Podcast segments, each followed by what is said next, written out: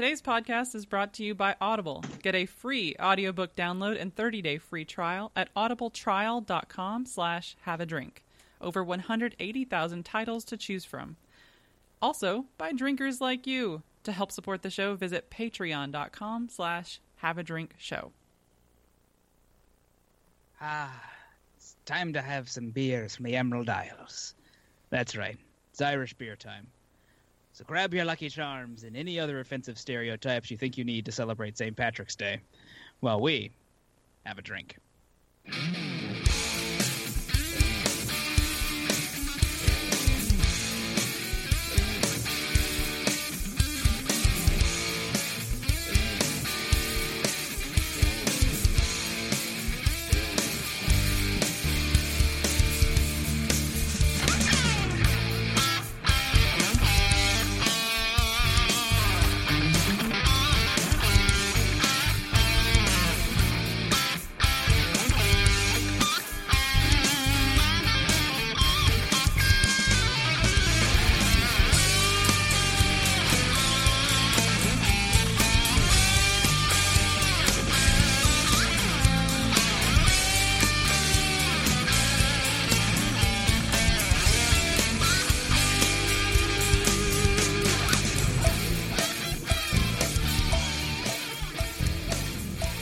Welcome to Have a Drink, the show where you learn along with us about what you drink. I'm Brittany Lee Walker. I'm Justin Fraser. I'm Christopher Walker. And I'm Casey Price. We'll see you this time. This time, yeah, no. Wrong part of the script. Scroll up. Yeah, so right now we're just crossing our fingers that this is going to stay the way it is. Like, some technical difficulties earlier today. You're spoiling the magic. We could have made it so everyone would think everything was fine. We're all fine here. How are you? All right, we are all fine here. So again, we're going to skip past some of us, and we're just going to go straight to Casey. Casey, what have you been up to? Because you've been up to some good things. Yeah, I've been touring around Wisconsin this week. Went up and was able to stop in at. Do you have some fine cheddar? What's that? Have some fine cheddar. I did. I actually brought back some 15-year-old and some 10-year-old cheddar cheese from Wisconsin, as well as some, what is it? The small brewery up there. I mean, it's... Yeah, but I'm trying to think of the... Something else cheese-related. The fog. See, I was going to say that... Fog. Oh, I was going to hate the cheese right off the heads of the citizens. They did have a ton of cheese head hats for sale. But, yeah, I was able to head up to the 16th largest brewery in the U.S. that only distributes to one state, that being brewery. 16th largest brewery in the U.S. that only distributes to one state, or it's the 16th largest brewery in the U.S., and it only distributes to one state. Column B. Okay. So, New Glarus, home of Spotted Cow, and many other delicious brews. That's what's... home of I'll never get to drink it. At this rate, if I can never get it up there, I've got some Burial beer to go to Chris and some New Glarus to go to everybody. So at this rate, maybe not. But yeah, great brewery. Very, very large brewery. It's very surprising that they would only be distributing to one state. I would have expected much more out of the brewery. But either way, the place is great. They have a great little tasting program that's pretty cool. And so you get to keep all kinds of glassware when you go there. We were able to... I went up with 13 pounds of luggage and came back with my luggage weighing the 50-pound limit. So I was able to stuff in enough to make it worthwhile. How many bottles busted in transit? None. Nice. And I had a suit in there that cost... Well, I had a full business suit in there that I was like, if this doesn't go well, I may be having to go with a new suit soon. Ooh. So, hey, I was not... Okay, what was the big... When you're as large as I am, your suits you just can't buy off of Walmart. They don't carry your sizes, so... Okay, so Del Noche is bringing up, if they shipped out of state, we could tip some cows down in New Mexico. So, about the shipping out of state, yes, that is the thing. It doesn't go anywhere but in Wisconsin. But Casey, what did you encounter after you got to security in the airport? Oh, yeah. So after security, so the average 12-pack of the beer throughout the region that was in Madison area was, even in downtown Madison, it was about $16 12-pack of cans for Spotted Cow. And then once I got to the airport, they had it, what was it, $27, $28 for a 12-pack of cans after security. Hmm. So post you could technically, if you bucks. Missed, what's that? Is it post-tax, it'd be $30. Yeah, $30 for a 12-pack. And so yes, New Glarus is Latin for how much you can stuff in your luggage. So afterwards, you could pick up some 12-packs and bring them with you, but it would be almost double what you would be paying at the brewery or even in the liquor stores nearby. Jeez. Yeah, most of the stuff though, I don't know if I want them to ship outside of the state, because everything that they did because that diminishes the value of your stockpile. Well, no, because I mean at this point I've got maybe 2 or 3 12-packs worth of stuff, not a whole lot. But they do a very small kind of run at a time. They don't do how Founders has probably 15 different beers that they're producing at any one time. New Glarus has maybe 6 run of the mills that they produce, and then another maybe 4 that are specialty series that they'll do. And you can find just about everything out there in Wisconsin. It's not like there's rare stuff all over the place. It's just, okay, this is the seasonal. It's out. It's available everywhere. And then whenever that seasonal's gone, we'll have the next seasonal that comes around. I feel like if New Glarus wanted to distribute outside of Wisconsin, they would by now. Mm. Yeah, the tagline is only in Wisconsin, so I feel like that's... Yeah. They have no plans to ever do more than that, and I mean, they know they dominate their market, so why would they... Absolutely. The business runs great for them as it is. Why would they want a chance going, oh, we're going national, and then, they put all this money into the facility, and then it doesn't work out. Then you get bought, then a venture capital buys you from the bank. Yeah, then you become Smutty Nose, who is now sold to some private equity firm 100% because the bank took control of it after they were trying to sell, and it's a disaster. Yeah, it's a whole thing, yeah. Mm. But, I think that everything that they're doing right now is great. I was able to taste a bunch of their beers. I wasn't able to taste the one that you really liked, Chris, or wanted to try. But I got a couple of their lager styles. Their brewery, they have spent the money on the brewery. I've got some photos to show you all that you can kind of take a peek at. But I've seen – I went down to Sweetwater, and the bottling line at Sweetwater – maybe the same size or possibly smaller than the bottling line at New Glarus. Really? Yeah. So it was a very... I mean, they had a whole big metal arm that all it did was just take glass bottles off of a pallet and put them into the line. Like, it was just a huge mechanical arm. Looked like it could have been in the first Terminator movie at the very end in the foundry. So it was really cool to watch it. And there was a 12-pack that fell over on one of the things. And it was neat to see how an assembly line really works, because you heard an alarm that was just barely audible. And these guys with all their protective headphones on, like the ones that keep your ears protected, not battery-powered or anything that it looked like that was producing a sound there. But, I could barely hear it, and yet as soon as it came on, 3 guys were running over, fixing it, and the line barely stopped. It was really cool to watch that.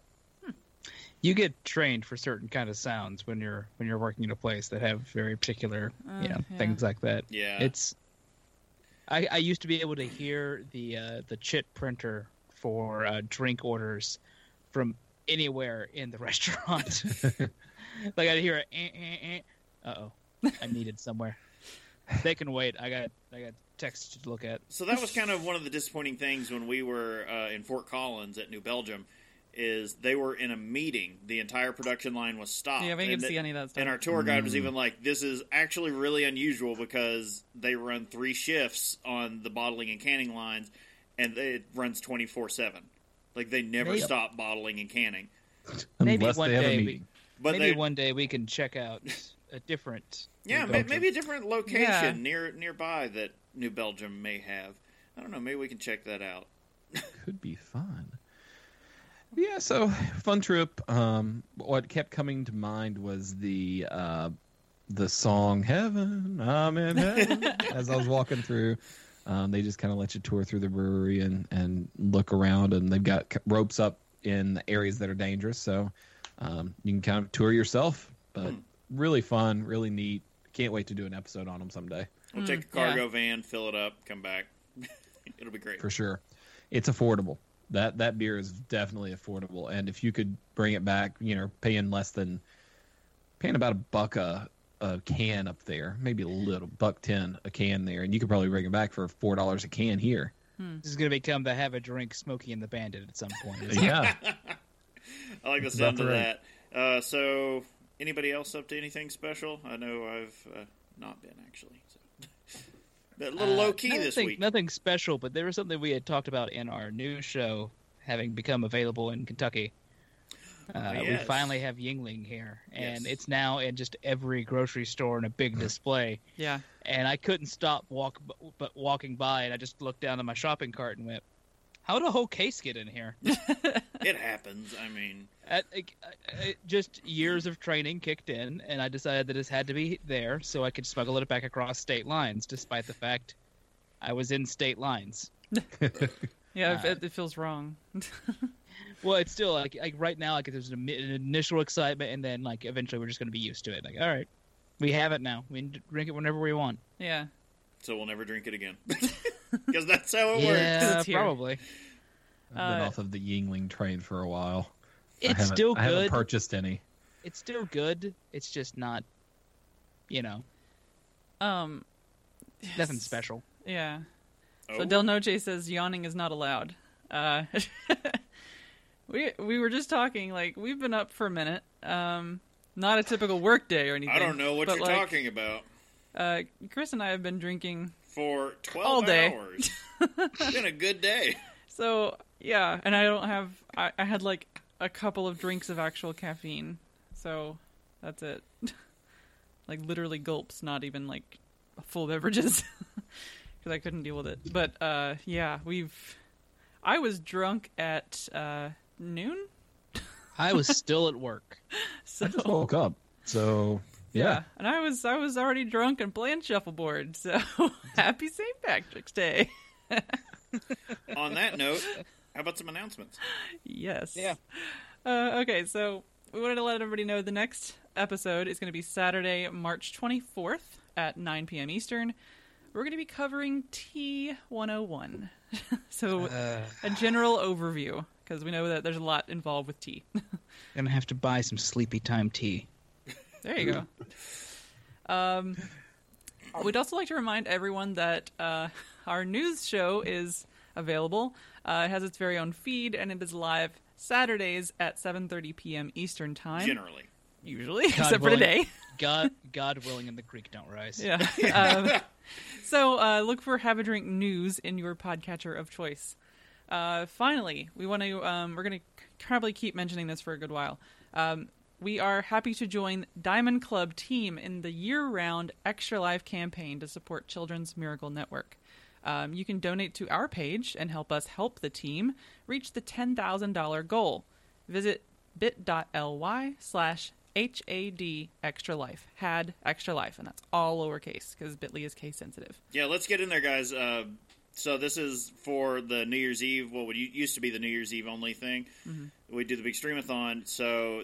This is all year long, and we want to really put – they upped the goal because I think the goal is usually like $2,000 to $3,000, and they're like, no, let's do it all year long, and let's really go for a big sum of money, and we can really help make a difference. So just please, you know, you plenty of time. You don't have – you could go in and throw in a few bucks right now, and then later down the road go, oh, yeah, we could – I want to help more. Throw in some more. And then when we do more streamathons and stuff, chip in more and more. Come on. I mean, we can get there. We can do it. I think there's a special, like – gift thing if you pledge for Extra Life on our Twitch while we're streaming. But there's only one way to see that. Oh, only one way. Also, the Patreon one, if that happens during a stream, is actually amazing, and I would love to see it someday. All of them are pretty spot on now, but okay. Yeah. So I believe we do have some news to get into. What? Yes. All right, guys. So this just in from the Brewers Association. They've released I was like, what? last year's official numbers. This just in. It's just in. Coming in to all Americans and all ships at sea. The top 50 brewing companies by sales and volume. The Brewers Association, the nonprofit trade group representing small and independent craft brewers, today released its annual list of the top 50 producing craft brewing companies and overall brewing companies in the U.S. based on beer sales volume. Of the top 50 overall brewing companies, 40 were small and independent craft brewing companies. An increasingly competitive and mature marketplace, these brewing companies continue to lead and pave. You know what? We're just going to skip all this. You just got to. I want everyone to go ahead and scroll down. Scroll down. We're going to go to number 33 on this list. And who? What brewery do we see here? Let's see. It's new. 31 Long Trails Brewing. 32 Rogue. 34 is Niagara. I said them all, right? Did I miss one? We have Rhinegeist from Cincinnati, Ohio. Hitting the top 50 list, 33. So that's, considering how they're talked about locally, it was surprising, but given what these numbers are, it's not about who puts out the most buzzworthy beers, it's about sales volume. So, yeah, they are there, they are pushing bigger markets, and it was shocking to see who all they beat out, honestly. Allagash, Uinta, Surly, Green Flash, Left Hand, Three Floyds, St. Arnold, North Coast of Avery? Avery? I was going to say, they beat Avery. And they barely beat out, barely got beat out by Rogue. And that's what I'm like, what? How is this possible? But yeah, that was a fun one. So we'll, the list, the top 10 has not really shifted much. So this is, as everyone knows, the number one craft brewery in the country is... Boston Beer? No, DG Yuengling & Son. Boston Beer is a close second. Number 2, Boston Beer. Number 3, Sierra Nevada. Number 4, New Belgium. You get it. Yeah. I don't think we saw any big shifts in the top 10. Number 10, our favorite. So there was a rename in the top 10. Oh. Canarchy. I see that. Who was that before? So it used to be called the Oskar Blues Group. Oh, okay. And so now it's got Oskar Blues, Cigar City, Perrin, and Wasatch and Squatters. Oh, wow. Okay. So your Polygamy Porter and your Mama's Little Yellow Pills coming from the same group. Oh. This means this is a group that could give me El Coco. It is. That is not on their brew list for this year. It's not. I'll never get it again. I'm going to die. Not the good one, at least. No. So, yeah, some stuff we've been talking about, breweries. So, on this list, New Glarus came in at 16. Yep. Casey got to go recently. Alaskan at 19, which is... Great Lakes, 20. Purported, awesome stuff there. Is, looking to see if Abita, and Abita's not 21. Are they? 21. Oh, nice. Blackjack. Okay. That's pretty high up there. Blackjack, yeah. Oh, and Great Lakes is around the same spot. Okay, cool. Yeah. Flying Dog, yeah, it's a lot of our favorites are on there. That's nice to see. But they also do have the numbers, so that's for craft and independent brewing. Yeah. So you have the top 50 overall. This is ignoring the moniker of craft and independent. And these aren't surprising at all. Yeah, number 1, you have Anheuser-Busch, AB InBev. 2, Shocked, I say. 2 is Miller Coors. 3, Constellation. 4, Heineken. 5, Pabst. And then 6 is DG Yuengling & Son. 7, North American Breweries. 8, Diageo, who actually plays a lot into this episode, actually, because I don't think we mention it, but don't they own Guinness? I believe so. Yeah. Yes. I think so. So Guinness is looped in right there. Boston Beer at number 9. Number 9 overall. Just overall, nice. Yeah. New Belgium, 11. Okay. Yeah.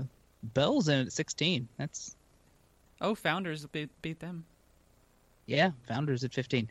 They're not technically craft, so that's why they're not bold on this list. I think they're more than 35% owned by a non-craft brewer. They are. Yes. Or more than. Yeah. All right. So 30% owned by someone. They have a nice map that you can do of everything that you can go and look at and play with, which is Just, I don't like it because they show Rhinegeist, like 33. They show it like halfway up Ohio. Nope. Like it's almost in Dayton, and I'm like, what? I'm looking at it right now. I'm like, that's nowhere near where that is. Yeah. That pen missed the mark. Yeah. Hopefully someday we can get Kentucky to have a representation on there, but for now, I guess Rhinegeist will do. Yeah, it'd be nice, but that's not happening anytime. That'll do, pig. That'll do. That'll do. Speaking of doing. Get riggedy wrecked, son! I don't know how that transition. I didn't know what was coming up next. What you do is you go and check into your Untappd. Oh, okay. Yeah. Sure. Yeah, no, that wasn't clear and wasn't really what I had in mind. That just the words like, fell out. Like the segue, words the segue fell out. We deserved. The prompt was given, so that's where. Hey guys, yeah, go ahead. So one, try to get your St. Patrick's badge. If you haven't got it by the time you hear this, you're too late. Guess what? Yeah. Oops. But it's also time. For Brewery Madness!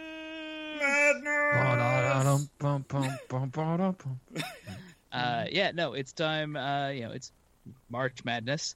No, that's coffee. Are you allowed to say that? No. No, I'm not. Okay, it's Brewery March Madness. Insanity. It's Brewery Madness. No, I'm saying like it's generally for a basketball thing that, so now, let's have our own season. We're just about beer. All right, yeah, no, it's time to have the whole...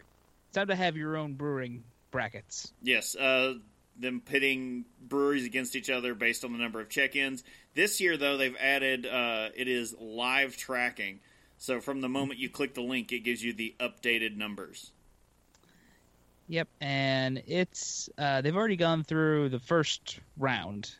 Those actually ended on the 16th.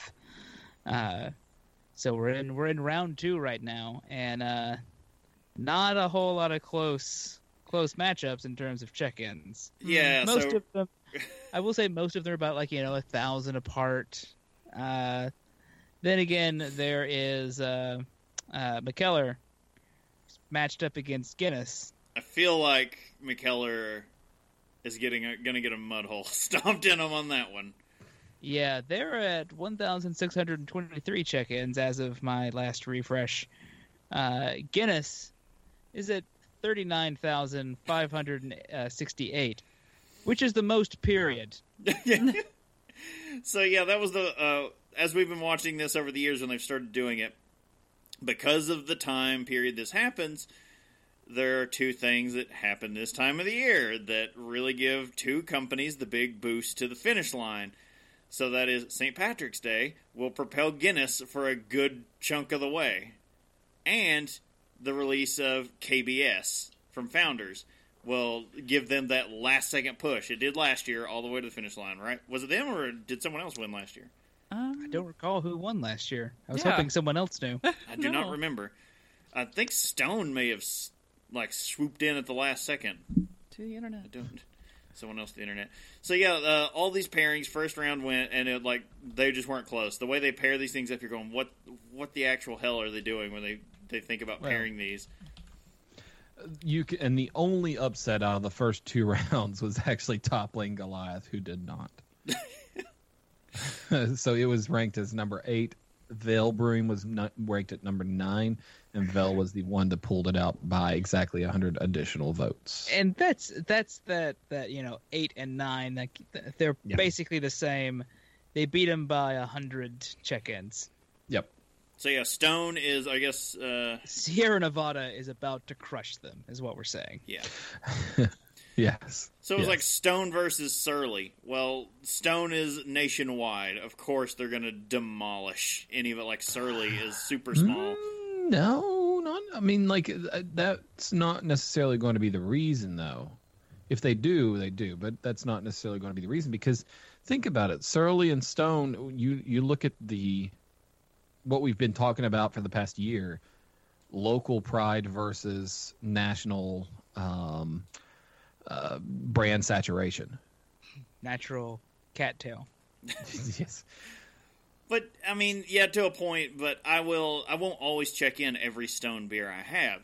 If I manage to score a Surly beer, you better believe I check into those. Mm-hmm. So that you would think that would kind of give that more of a boost, but just for overall volume, Stone has better chances at people checking in to it than Surly does. And you scoot down the list and you see more instant, like Anheuser-Busch beat a Beta out of round one. Well, yeah, Bud Light does get checked into on Untappd. And there's just no way. That said, Lagunitas is even a better fight than you would think. Yeah, so that it's also scaled because who's thinking to check into the Anheuser-Busch products? Exactly. So it is, like, we will see, what was it, Boston Beer. They did a good performance against Single Cut. Like, Bell's against Hill Farmstead. Ooh. Go Hillshire Farms? No, Hill Farmstead, not Hillshire Farms. Although, if only Hill Farmstead were the ones doing that pastrami, pastrami Pilsner. So only Hillshire Farms. How are they missing?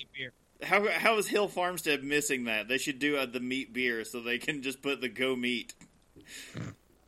No, they make it go beer so they don't get sued. All right, but yeah, it'll be upsetting to watch it, but Mikkeller is getting ready to get trounced by Guinness. Like that's just it's going to be ugly. Yeah. And who is it? Three Floyds against Founders. That's going to be sad for Three Floyds to see them go out in round two. Yep. Yeah. But, you know, here we are. Yeah. Look, they're the ones that decided to go into the ACC. All right. So, yeah, I think it's the most we can do about that right now. But it will be nice to do weekly check-ins on that as opposed to before when we were just like, oh, yeah. Yeah, that's true. A lot of stuff happened. We just did we're going to check in on this, and it's over. So, all right, what's our next bit of Untappd? Yes, so we mentioned this last show, I believe. Untappd is doing a 7-city, 7 days, many beers. So it's a 7-city tour. You got to check in to verified Untappd venues within each city in the month of March, and the top 7 cities that win, Untappd is going to do a tour and do like a big party around each city. All in the 7 kingdoms. Dun dun dun dun dun. Dun yeah, this dun. Is really an update on these numbers. So we have been. This is doing the exact same thing that the other post is doing. So they're giving you real time updates on what's happening here. So let's go ahead and see where's Cincinnati on this list. Number 4. Woo! Numero 4. Yeah, it's not a giant lead, though. We have been we almost fell out of the top 7 there for a little bit. We had to really step it up. It was a good thing we had another drinking holiday hit. Get everybody in Cincinnati out. Had to really step up your game, Chris. You had to... I can't carry this team alone, guys. Come on. We've got to... My back is killing me from carrying this. Especially this morning. I mean, I can't be the only one. I mean, you see those... that. 400-point lead we've got. That's just because I was going to say you're drafting people who aren't even allowed to drink. So all right, yeah, Cincinnati. We are leading by about 400 check-ins over Charlotte, North Carolina. That's too close for comfort. Come on, we got to get it. Let's get out there. Do it, guys. But no, it's fun. Number 1, you got New York. 2 is Tampa. 3, Chicago. 4, Cincinnati. 5, Charlotte, North Carolina. 6, Portland, Oregon. 7 is San Diego, California. Oh my gosh! Okay, is Tampa a big beer city? I don't know. I suppose. That's a good question. So yeah, right now. I just had to refresh it. Like, refresh it because Portland was out. Those were flipped a second ago. So Cigar City. Oh, is that where they're at? Yeah, it is within 2 check-ins on Charlotte, North Carolina, and Portland, Oregon. So they are flip-flopping currently. You can just like keep refreshing it and watching them jump back and forth. That's kind of how down to it this is. But yeah, it's going to be fun because all the top 7 cities are getting big parties thrown at the top venues. So ours would be Mad Tree, thanks to Jim. He had to look that up, which was our most popular verified venue, and that's good because that is the only venue I believe in town that could host a party like that. Yeah, that's true. Yeah. In addition to that, they've also got a Yuengling brewery in Tampa. Oh yeah, that is right. Oh, that's right. They do. Huh. I really forgot about that. So I knew it was in Florida. I didn't realize it was in Tampa, but okay, yeah. Coppertail. It's kind of unfair when you look at New York because no one stands a chance to beat them out. 19,130 check-ins. Mm, yeah. All right. I think we didn't have any new badges this week. Sorry, guys. Yeah, so it's just the updates. No, but these are fun little updates we can keep going with. Yeah. So speaking of updates and suggestions. Okay. Well, we'd like to take this time to thank our amazing patrons over at patreon.com/haveadrinkshow for supporting this podcast. We'd also like to thank audible.com. Audible is offering a free audiobook download with a free 30-day trial to give you the opportunity to check out their service. This week, we've got a recommendation. One I've actually got not too long ago, but I finished it pretty recently. Neil Gaiman's Norse Mythology. Oh.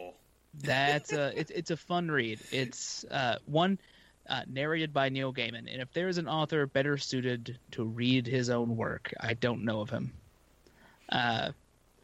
It is a great thing. We were talking about it a bit before the show. I think all of Norse mythology can be summed up in two things. Everyone wants to marry Freya, and everything is Loki's fault. Yeah, pretty much. No, it's summed up the best when the point when they come to Thor, that something like they're like, oh, something's happened. His first reaction, where's Loki? Where's Loki? It's his fault. How do you know?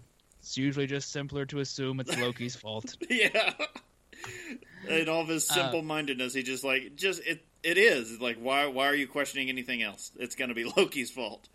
But it's a nice little reading of all of the major Norse myths, and it's a lot easier than trying to read the prose Eddas. Oh yeah, yeah. So I've got the prose Edda, and it's a rough read, and he really does like the best way to say it. I hate to say it though, is like he does a King James version of the Norse mythology. He really makes it so someone who's not versed in Old Nordic can get through this. Yeah.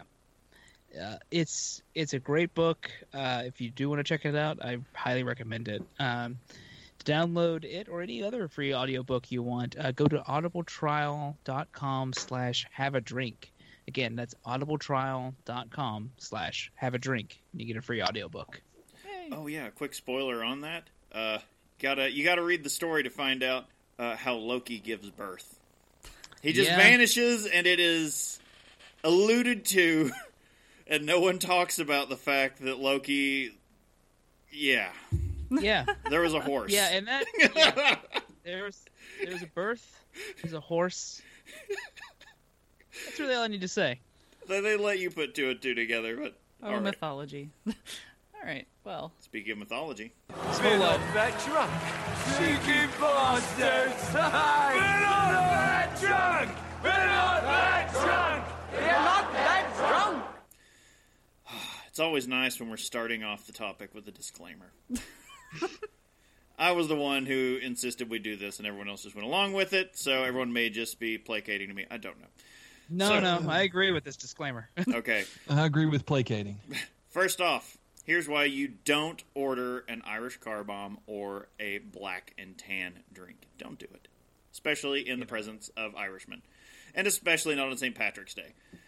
So the Irish car bomb, or both these drinks, referencing Ireland's bloody past. These drinks may seem like fun, traditional Irish drinks to order, but they're actually a lot more offensive. During Ireland's struggle for independence, the IRA, considered a terrorist organization by many and freedom fighters by others, employed the use of such devices, the car bombs and other things, to destroy many symbols of English rule.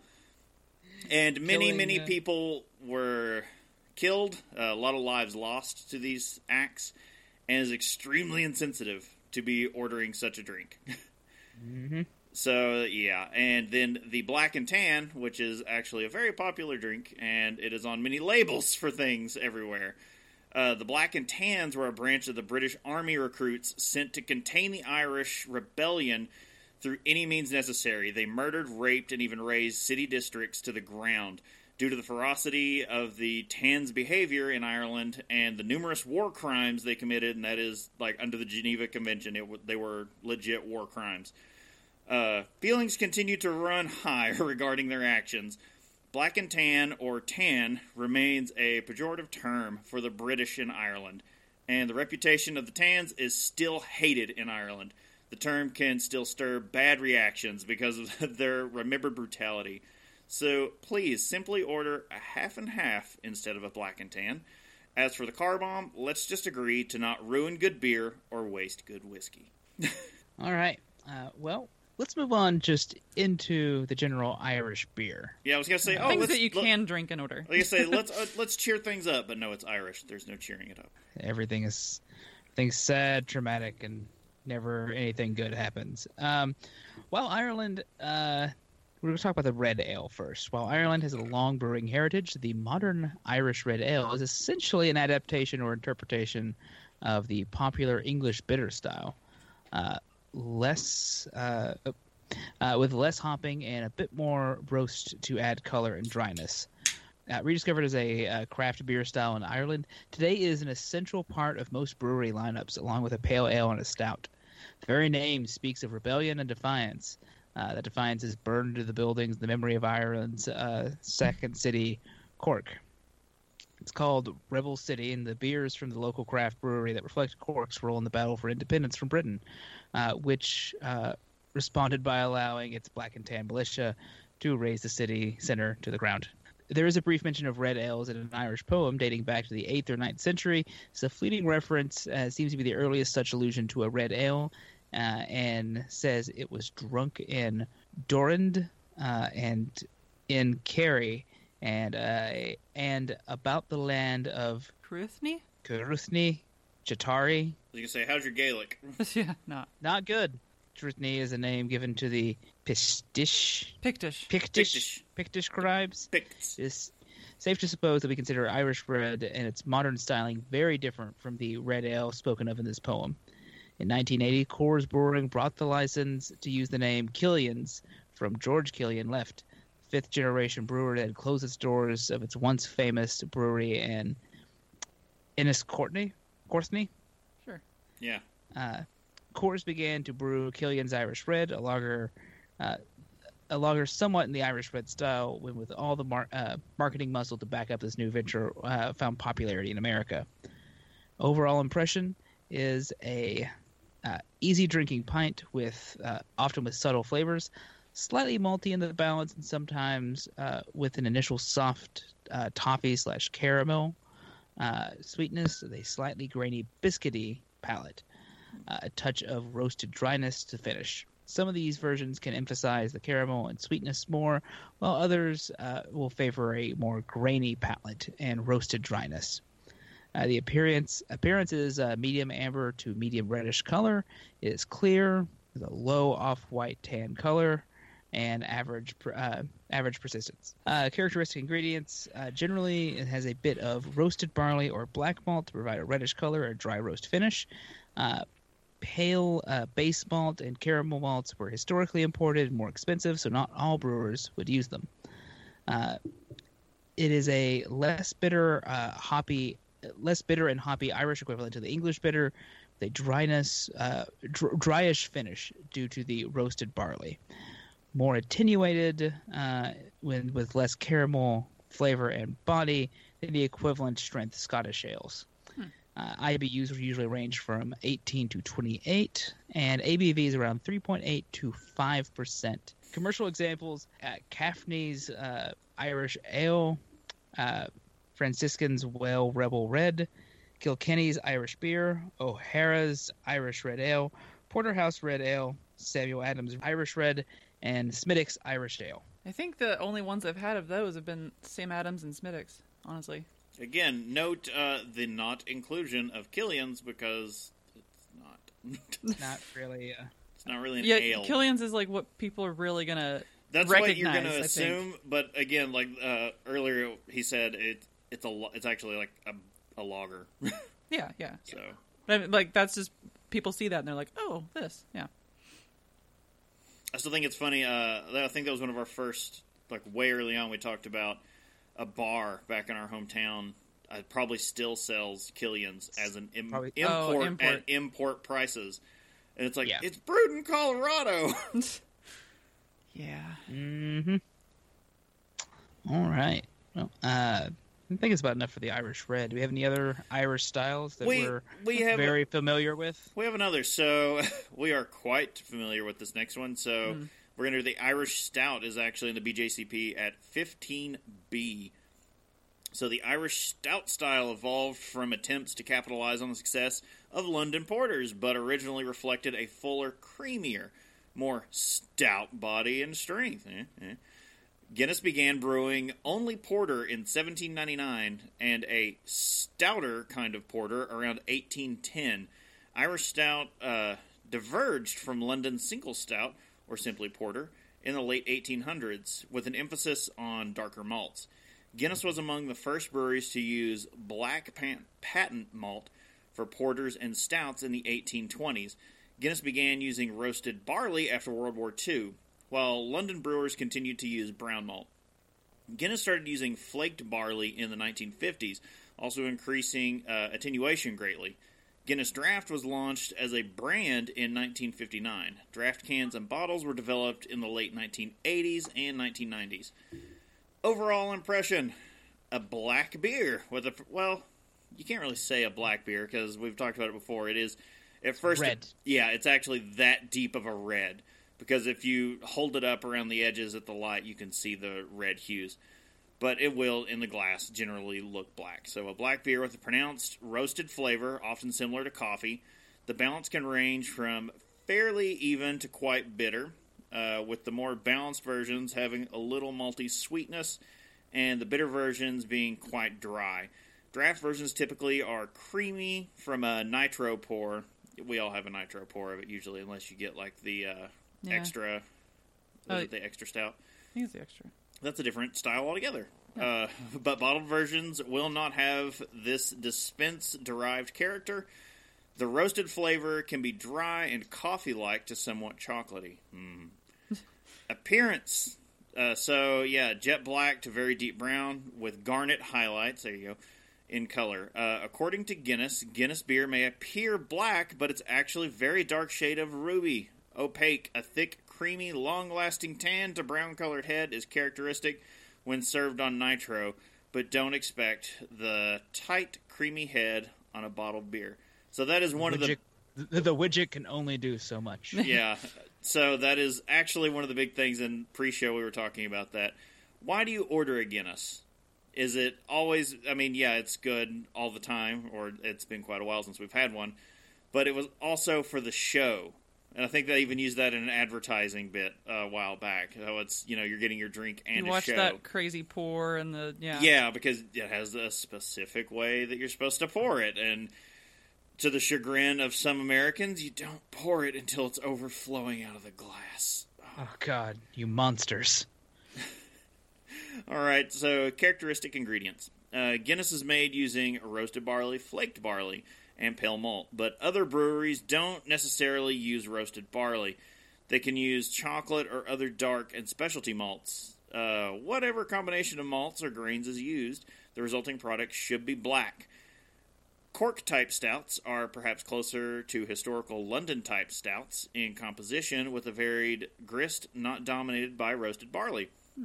So you want to do a style comparison? Lower strength than an Irish stout. Irish extra stout. Extra stout. But with similar flavors. Darker in color, black, than the English porter, which is brown. So your IBUs, 25 to 45, so it's going to be low, but you are getting, your IBUs are showing up in that bitter. And ABV, 4.0 to 4.5%, so fairly sessionable. So your commercial examples, Beamish Irish Stout, Guinness Draught, Harpoon Boston Irish Stout, Murphy's Irish Stout, O'Hara's Irish Stout, and Porterhouse Rasslers? Is that what that says? Yeah, Porterhouse Rasslers 4X. Okay.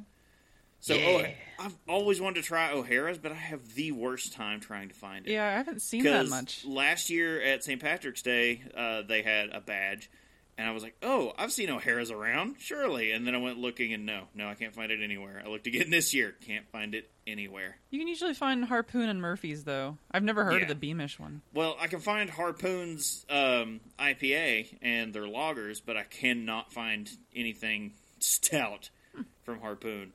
All right, well, finally, we have the Irish Extra Stout. So kind of mention that a little bit.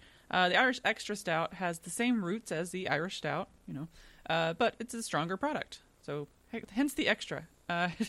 Guinness Extra Stout, Extra Superior Porter, later Double Stout, was first brewed in 1821 and was primarily a bottled product, described by Guinness as, quote, more full-bodied beer with a deeper characteristic roasted bitterness and a rich, mature texture. Of all the types of Guinness available today, this is the closest to the porter originally brewed by Arthur Guinness. Note that in modern times, Guinness Extra Stout has different strengths in different regions. The European version is around 4.2% and fits in the Irish Stout style because they're more hardcore, I guess. Overall impression: it's a fuller-bodied black beer with a pronounced roasted flavor, often similar to coffee and dark chocolate with some malty complexity. The balance can range from moderately bittersweet to bitter, with the more balanced versions having up to moderate malty richness and the bitter versions being quite dry. It appears jet black, opaque, with a thick, creamy tan head, characteristic of the style. Then the characteristic ingredients are just the same as the Irish Stout. So no venture off there. A style comparison. So it's midway between an Irish Stout and foreign Extra Stout in strength and flavor intensity, although with a similar balance. It's got more body and richness and often malt complexity than an Irish Stout. Black in color, but not brown like the porter. So 35 to 50 IBUs, so getting a little bit more up there. 5.5 to 6.5% ABV, though, so still pretty average. Commercial examples, of course, Guinness Extra Stout, the U.S. version, and then O'Hara's Leanne Fellaine, and then Sheaf Stout. So I've never actually heard of any of those besides Guinness. Sheaf with an F. I thought I heard you say sheep. No. Why wouldn't they have a sheep stout? Like what? Sheep stout. Yeah. Sheep not thin, sheep stout. Foreign Extra Stout is my favorite, says Del Noche. I've never had that one.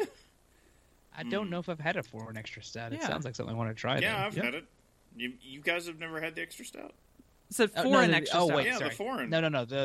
Oh, I guess the Foreign is still... Yeah. Oh, no, I was thinking the Foreign Extra Stout. Yeah, that's... Okay, yeah. I don't think I've had that. I've had just the regular... It's bottled, usually. Yeah. Oh, okay. It's good. Is that so? That's the one that's not. Yeah. Okay. So if it's bottled, I guess it's not going to be the nitro version, obviously. So no, it's not. Maybe I have had that one then. But yeah, that one. I mean, Guinness is just good all around for except for that pack. Just don't buy that pack ever. Just don't do that. When they start trying to do other things. Yeah. Like just stop. Yeah. Oh, I heard people going on about. Oh, have you had the milk stout? And I was like, oh. I was like shuddered from an aisle over as they were asking someone like, oh, do you have the milk stout? No. All right. So the fourth Irish beer style out there. Y'all know what that one is, right? Yeah. It's green beer. No,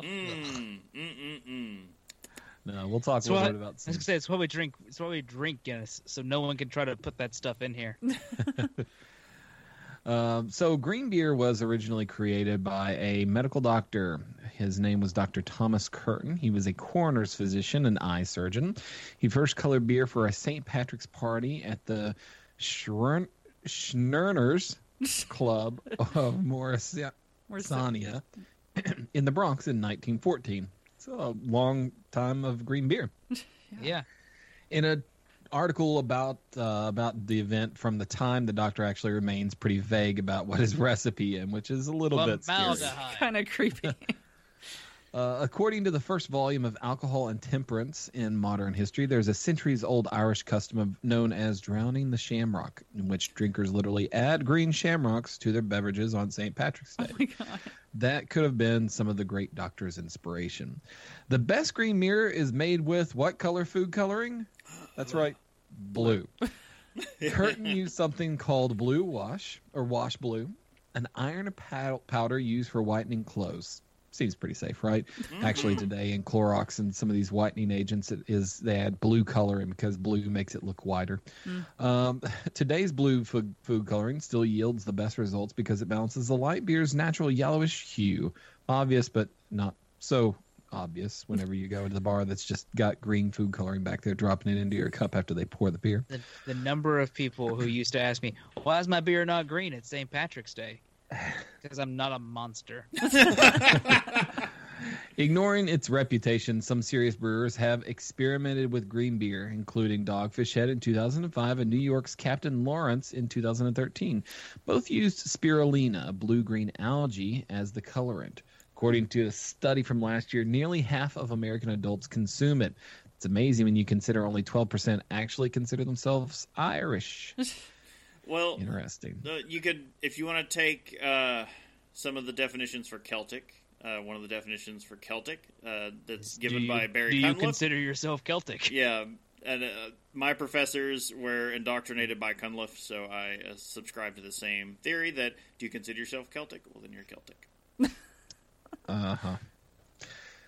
So, getting down to the Irish Boilermaker, or Irish Car Bomb, which is a drink that many folks do order in the U.S., also called an Irish Slammer or an Irish Bomb Shot. The American Bomb Shot cocktail, similar to a Boilermaker, made by dropping a shot of Irish cream and whiskey into a glass of stout. The Irish in the name refers to the drink's Irish ingredients, typically Guinness Stout, Bailey's Irish Cream, and Jameson Irish Whiskey, and we know what the car bomb stands for in the drink. It's because it's a bomb shot, and those are usually a whiskey dropped into a beer. The name is often deemed offensive, with some bartenders actually refusing to serve it. The inclusion of the drink in an English bar's 2014 promotional materials drew complaints, followed by withdrawal of the promotion and a public apology by the bar manager. Increasingly, bartenders prefer the title Irish Slammer or Irish Bomb Shot, or simply the Irish Bomb, to avoid offending patrons. The whiskey is layered over Irish cream in a shot glass, and the shot glass is then dropped into a full glass of stout, usually Guinness.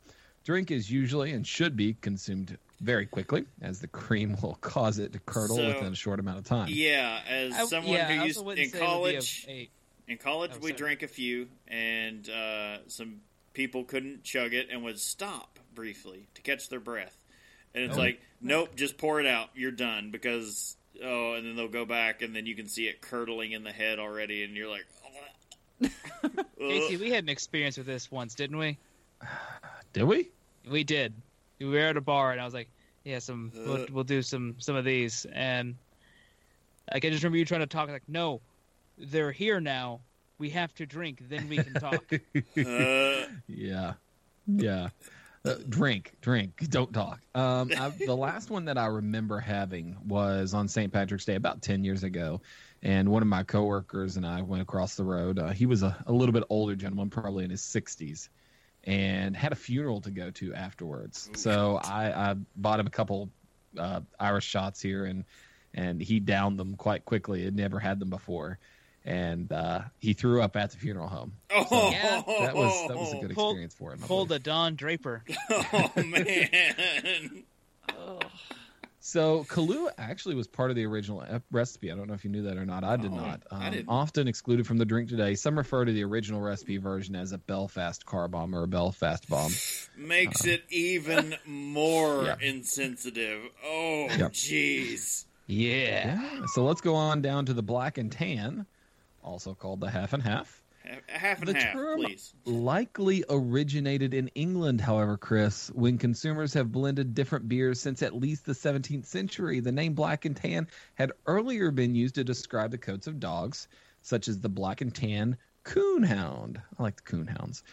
The earliest recorded usage of the term in the drink context is from 1881. I would say probably prior to the Irish incidents. Right? All right. That was like mid. No, that was the right at the time.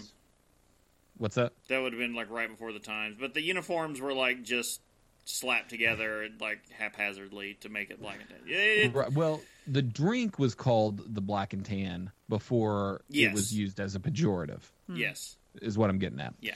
So the layering of Guinness on top of a pale lager is possible because of the lower relative densities Guinness has.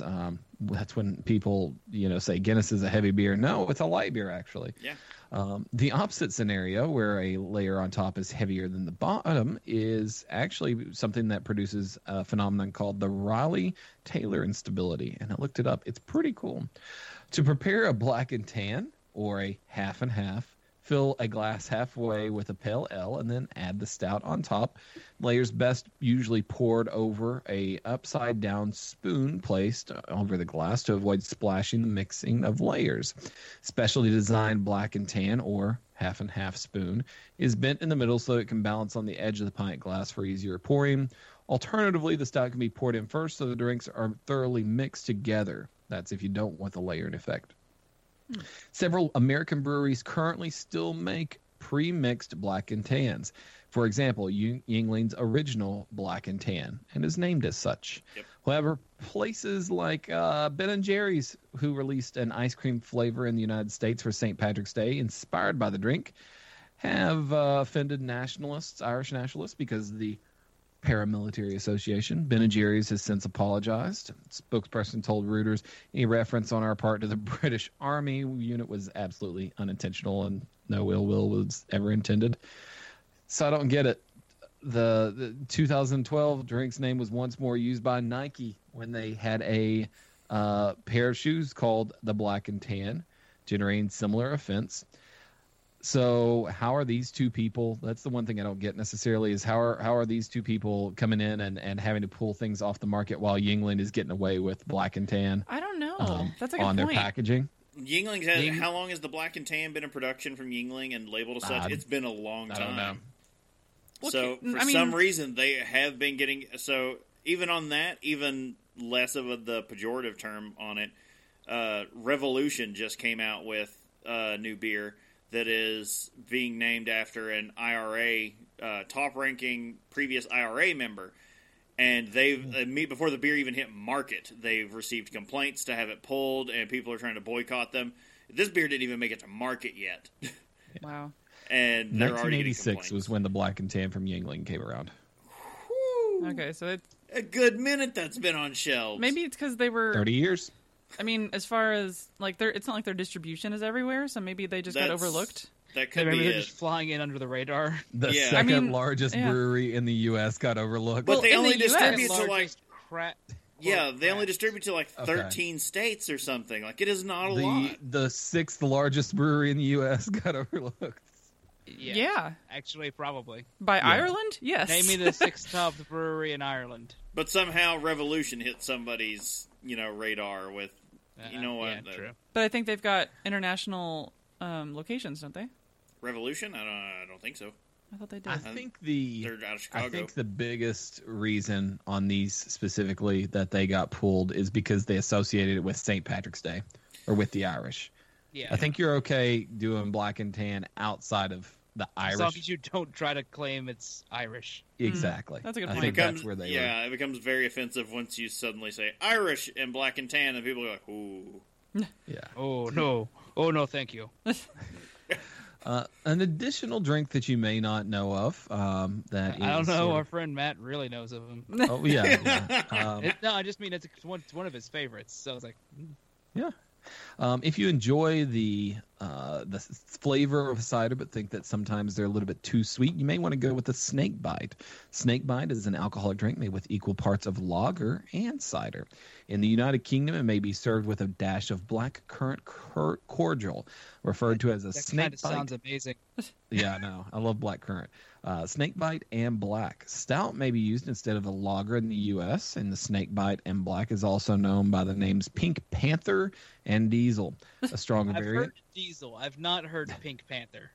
Well, I've always had Bud Diesel, which is the red version of Budweiser, the Bud Light. So this is what the new, Smoke, you were the one who pointed this out to us in the Discord. But speaking of Revolution again, their Death, I think is how you pronounce it, whatever, their barrel-aged stout.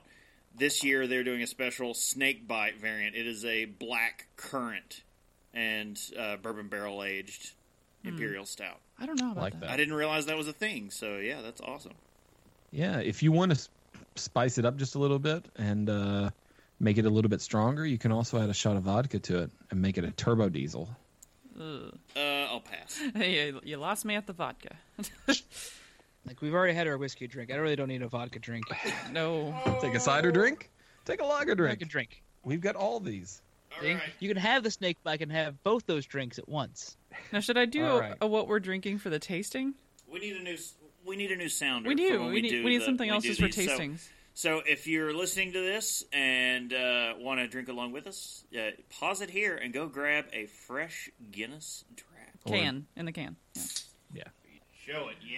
Yeah. Look at the cascade. Oh, yeah. Look at that. It's hot.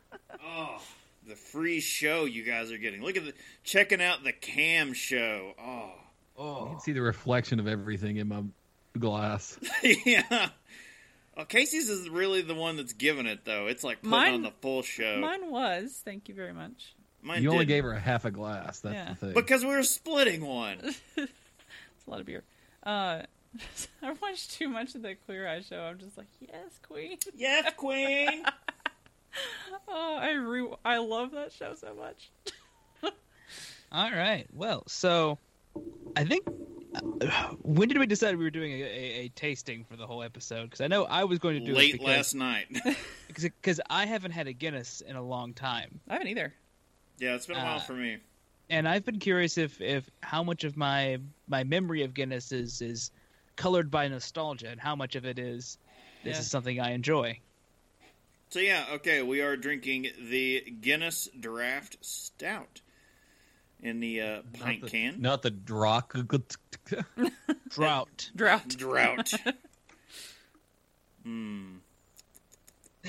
St. Pat in the chat. A well-poured pint of Guinness is an aesthetic masterpiece. It is. Kind of is. So, all right. Smells good. Doesn't really smell like much. I can smell some malt. So let's pull the widget out of the can, too, and take a peek at that. All right. Casey, you're already well into the process. So, Show us this widget. The magical thing that Guinness invented. The economic term that they turned into a product? Yes. The widget, as Casey sucks on it. I think the key with the widget is that it is a ball that basically just has a tiny little hole inside of it. And they'll put beer inside of the can. And I don't know if they've put any frozen nitrogen in it or not. I've heard both stories. But the idea is that as you put it into the can, the carbonation will flow into here, and beer will flow into the ball. And then when you open up a can, you get the full rush of carbonation. But then also you get this thing at the very bottom that is spewing out carbonation over seconds. And so it goes from 20 psi, I don't know what it is, but probably 10 to 20 psi inside this ball over just a few seconds instead of in just a second or less when you're opening the can. So it's causing this frothiness coming from the bottom, which is pretty cool. All right. So Chris was saying he's not smelling a whole lot on it. I smell a little bit of like that darker, like, roasted malt. Oh, yeah. I definitely got roasted malt. But every Guinness that I've had has had the smell that I've never gotten out of anything else, and I don't know what it is. Is it the fish liver enzyme? Well, they got rid of that, didn't they? Did they? I thought they were still doing it. They were switching that out from there. That was one of our first news stories we ever covered, was that they were phasing it out. And it was like, yes, all of your Guinness you've ever had has been filtered through, like, fish livers. But so it's not filtered through, but just the enzyme. It's sort of like a gelatin product that is included. And so the fish bladder it gives you this, I don't know, gelatin-like substance. And so it's the swim bladders. And you can put that into the kettle or in the brewing vessel after you've kind of gotten this fermented out, and it'll take the yeast out of solution and hold it down. It's called isinglass. So have we all had a little sip of it since? Not yet. Yeah. Get to it, Chris. I am. Tastes like nothing. It does. It's very light. It doesn't, which is really funny because, like, when you look at it, it looks like it should be dark. Oh, yeah. It should have, like, a heavier flavor. It doesn't. It's very light. I joked, and I poured one earlier, it pours like a light beer. Like, when I think of, like, a lot of the heavier stouts we've had, they're more viscous. So this, this has been my complaint with Nitro recently. When I first started drinking, I was a huge proponent, like a pro. I loved it. And now I tend to steer away from Nitros because I think Nitro kills the flavor. Yeah. I mean, I don't like Nitro that much at all. To me, it feels like it's, like, watered down. I prefer, like, super bubbly carbonation.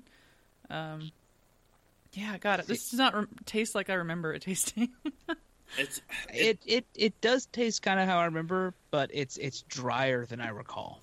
Oh, yeah. It's association. It's actually really sweet when I take a drink, like, just so sweet. I've had, now when I'm like, oh, I remember the coffee flavors and the roastiness and all that, and then I've had all those done up to the umpteenth million degree in other beers, and I can't go into this expecting that level, but my palate is now like, no, you need that level.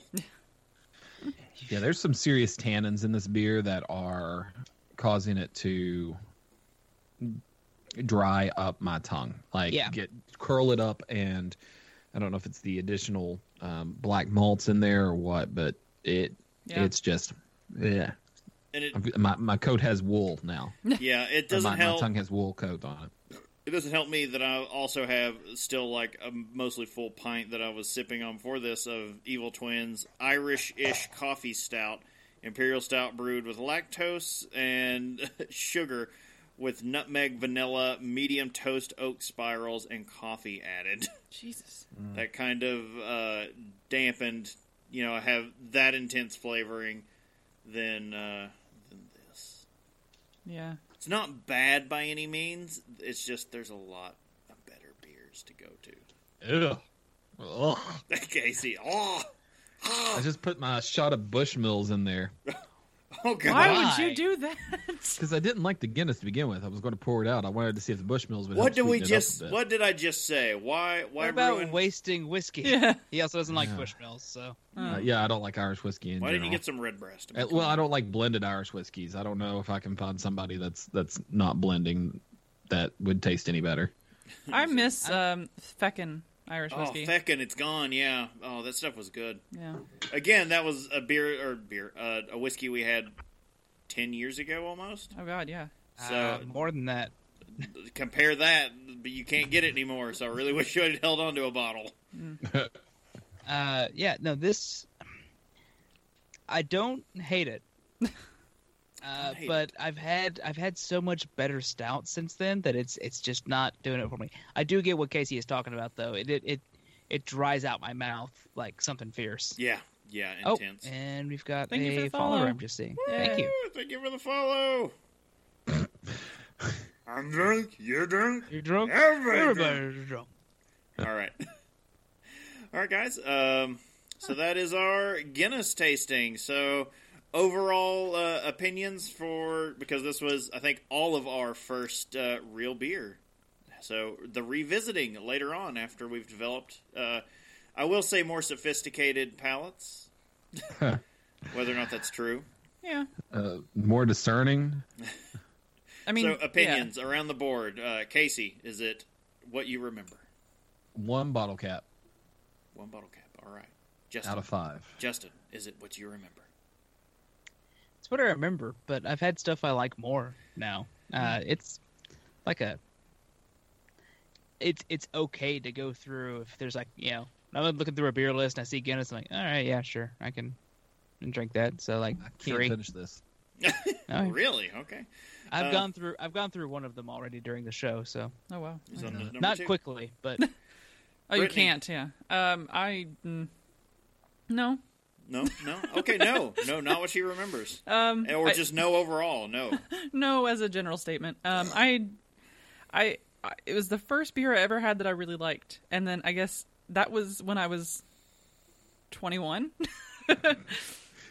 First beer I ever had that I liked. Literally been a decade and then some. And now I'm just like, yeah, I'm okay. I've had so many other good beers since then. Like very complex beers since then. And this is just not holding up. Yeah. So this was the staple at my first apartment. We kept plenty of it around. Mm-hmm. And, you know, I got to say, if you're out somewhere and you need a beer for dinner and there's not a good list, it really doesn't matter what you have this with because it will not overpower whatever you're eating. Flat out. That's for sure. It's not going to do it. So, yeah. If I go somewhere and it's Guinness, Budweiser, or Bud Light, I'm going with Diet Coke. Oh, shade, massive shade. Yeah, I'm not particularly enjoying it, but I know where to send the other three cans now. The options, like when you go out, are going to be like Bud, Guinness, Heineken, and I don't know, Coors or something. So Casey, I'd grab a Heineken. Yeah, I would definitely grab a Heineken. If you try to slip those cans to me, you will be receiving bottles of Oberon. Just. I thought you wanted it. No, I said it. Bob wants it. Yeah, Bob wants it. I mean, I'll drink it. All right. I don't want it to go to waste. It's like, I mean, I'm not like saying invite it. You know. Let's talk about... Take out the alcohol altogether. No, like, I mean, if you're like, I can't drink this. All right, fine. I can't drink it. I'll fall. This is what's left. This is what's going down the sink. Oh, wow. All right, let's move on to some more favorable things that we're drinking. Drink with me, friend. Well, then, can I go first? Because I've just been drinking Guinness. Go ahead, then. Been drinking Guinness. Yeah, we just talked about what we thought about it. It's 4.2 ABV. I honestly don't remember what the IBUs are on it. I do have a brewery description. It's a little bit flowery. It says, like, rich and creamy, distinctively black, velvety in its finish. The iconic beer is defined by harmony. Sip after sip, its sweet counter is bitter as malt arrives in a queue of arrives on queue to complement a base of, roasted barley. Just as unmistakable, the unmistakable white head sits flush atop the dark beer. So do the flavors counter and combine perfectly. Our greatest innovation, truly unique, perfectly balanced. Made for more. It's okay. It's fine. I like Del Noche's. Guinness is the Bud Light of stouts, though I don't hate Guinness. Like, yeah, that's kind of where I'm at. Yeah. God, yeah. Our memories just brighten it and make it more flowery. It's a nostalgia thing. Yeah. Yeah, I'm pretty sure compared to what everything else I've had over the last few years, you know, it has a nostalgia haze, but yeah. You know, it's that kind of, is Hop Slam actually getting watered down year after year, or is your memory after you've had hoppier and hoppier beers just making it seem watered down? Right. I guess I'll go.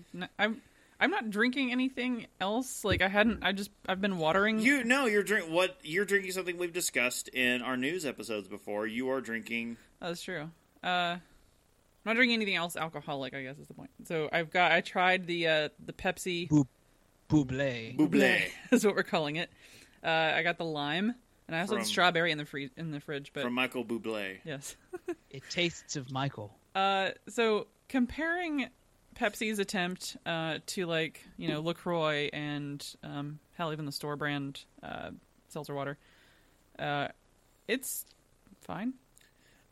Okay, so it tastes like LaCroix does. I mean, I tried the lime, so it's like I mean.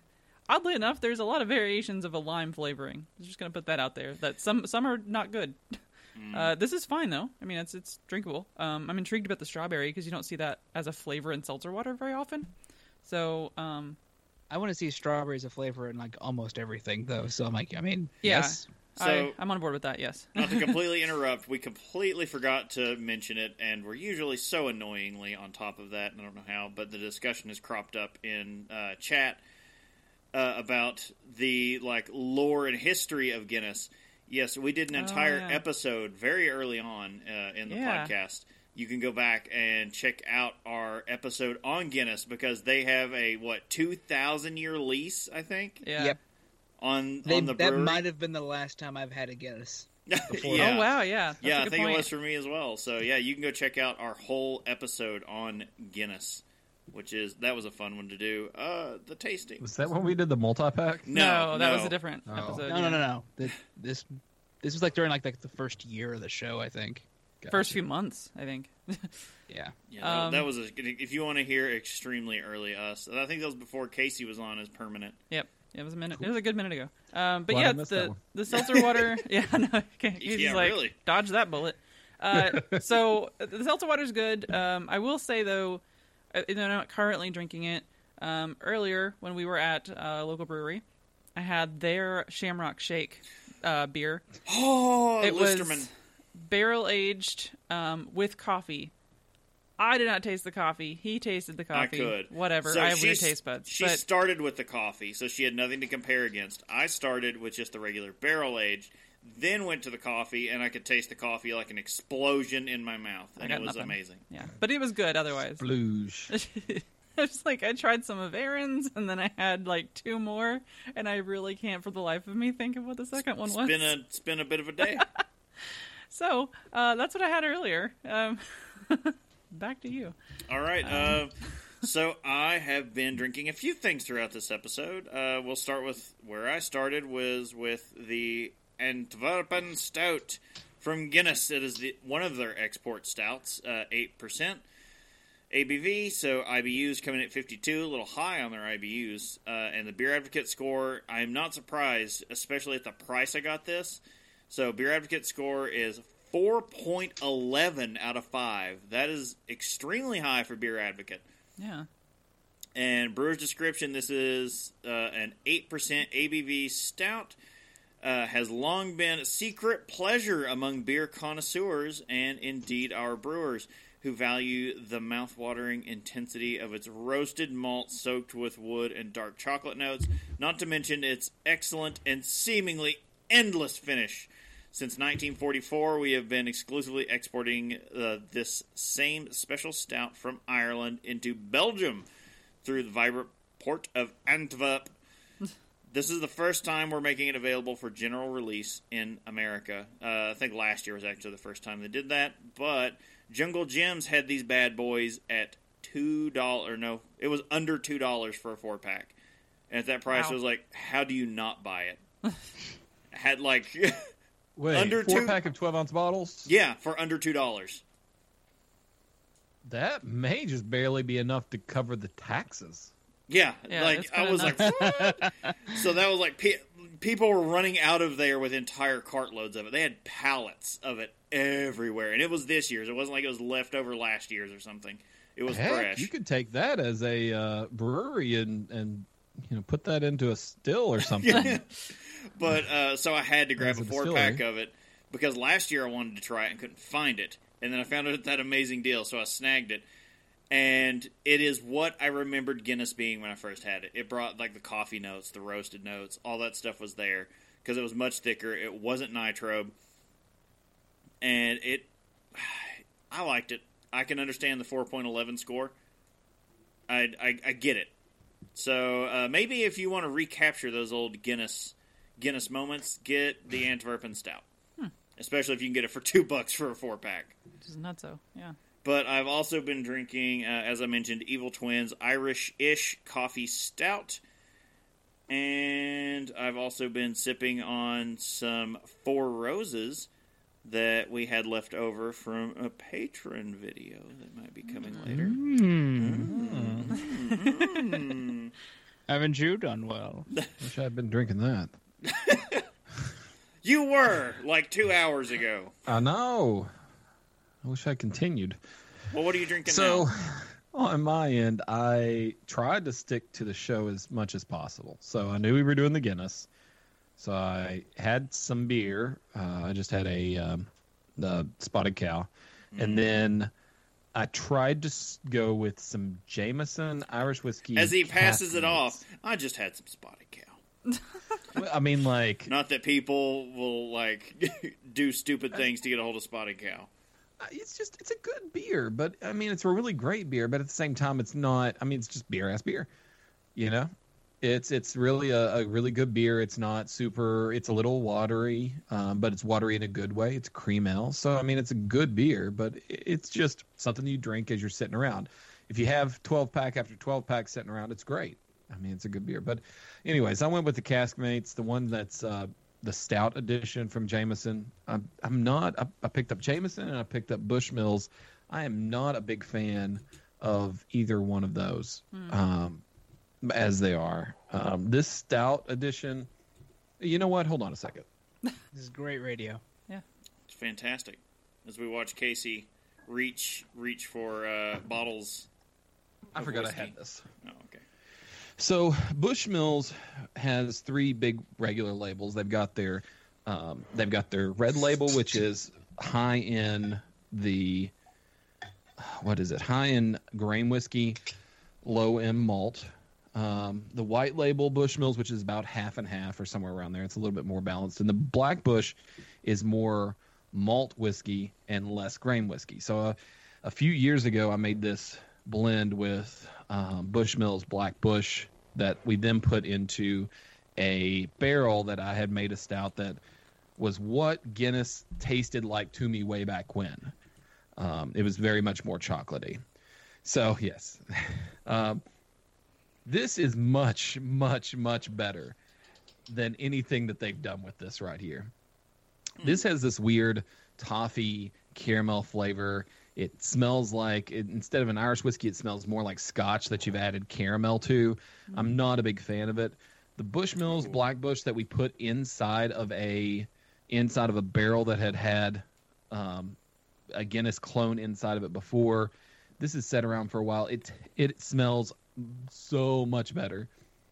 If you can take Guinness, there's a good use for Guinness. Put it into a barrel, let it sit for about a week, and then take it out and put in an Irish whiskey. And that way you can get a very similar thing to this right here. But this is kind of spicy. It's got some cinnamon notes to it, a little bit from the barrel. It didn't take too long to pick that stuff up, maybe like 2 weeks, 3 weeks tops. Oh, wow. Nice. Smooth, even, watery almost, even though there's still high alcohol, and almost tastes a little watery. So, I mean, it's delicious stuff. Much better than I would not get the Caskmates, and I would not get the Bushmills White Label, either one. Wow. Not really a lot of recommendations coming out of this episode. No. Yeah, pretty much. It seems like all the Irish drinks don't really hit the spot for me. I don't know. I used to like Jameson a lot more, and I guess since Irish whiskey is what I first got into, and as far as whiskeys were concerned, and then we started getting more and more into bourbons. And then, you know, tried a couple scotches, and I Irish whiskey's like too light. There's not enough going on with it. No. Yeah. And Irish whiskey, go back and listen to the Scotch episode because it's very similar to Irish, except the Irish whiskeys now that are being sold are all blends with the distillates that's coming from grain whiskey. So Irish whiskey is supposed to be flavorful. That's the reason they didn't want to use the coffee still whenever it first came out. So I don't like the fact that they're using it now to produce less flavorful, less sweet, less. There's nothing there beyond just grain whiskey that's kind of been aged in wood, kind of peaty a little bit. I don't know. It's different, but I'm not a big fan of Irish whiskeys. All right. I like St. Pat, yeah. Almost as if the Irish value function over form with respect to getting drunk. Well, it'll get you drunk. All right. So it'll be on the shelf when you all come up, and feel free to drink as much of the stuff as you'd like. So, yeah, sorry guys for being downers. I don't... we didn't really have a lot of positive things to say here. Mine were neutral. The Antwerpen Stout was good. I liked it. And especially for $2 for a 4-pack, yeah, that was phenomenal. I mean, yeah, I think on positive note on my end, as far as like the whole episode's concerned, I do actually like Irish Reds. The what we know to be an Irish Red. Yeah, obviously, yeah, because we talked about like that's not exactly what you as we learned. Imagine, yes. And I don't know. I could always go for a good Smittix. Like okay. That's always fine with me. And the Sam Adams Irish Red is actually really good. Order an Irish. What was they called it? Slam, Casey.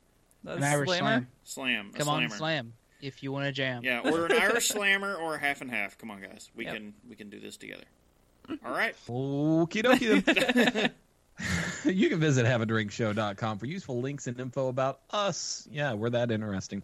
Also, look for Have a Drink Show on social media, twitch.tv and YouTube. Follow us on those as well. You can tell us your favorite drink, ask a question, or just leave some general feedback. You can use the email address feedback@haveadrinkshow.com. You can also send us a Facebook message. Hit us up on Twitter. Send us a message in the Discord if you're in there. Or, sandwich boards on the side of the street. Always, send us pictures. Yeah, the sandwich board is the preferred option, everybody. Come on.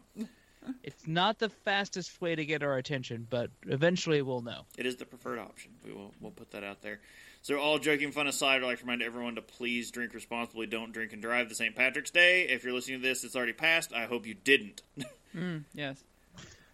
And if you do get with us on social media, you can probably track down pictures of me in my kilt today out at the brewery. Whether you want to see that or not. As Chris had, I think, shared a year or so ago, it's St. Patrick's Day. Everyone's Irish, except the Scots. They're always Scottish. All right, so check us out next Saturday for our next live episode. And remember to check out patreon.com/haveadrinkshow. Once again, I'm Brittany Lee Walker. I'm Justin Fraser. I'm Christopher Walker. And I'm Casey Price. We'll see you next time. Bye, guys. Bye.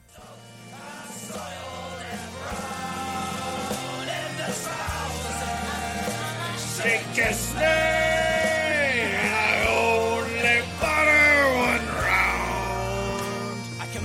Press a car, I'm an ex-football star with degrees from both Harvard and Yale. Girls just can't keep up on the real love machine. I've had far better sex while in jail.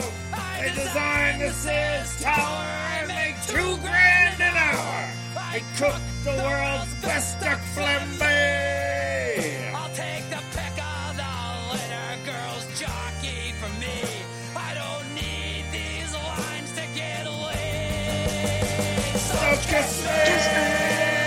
I'm shit-faced. I'm soaked. I'm soiled and brown.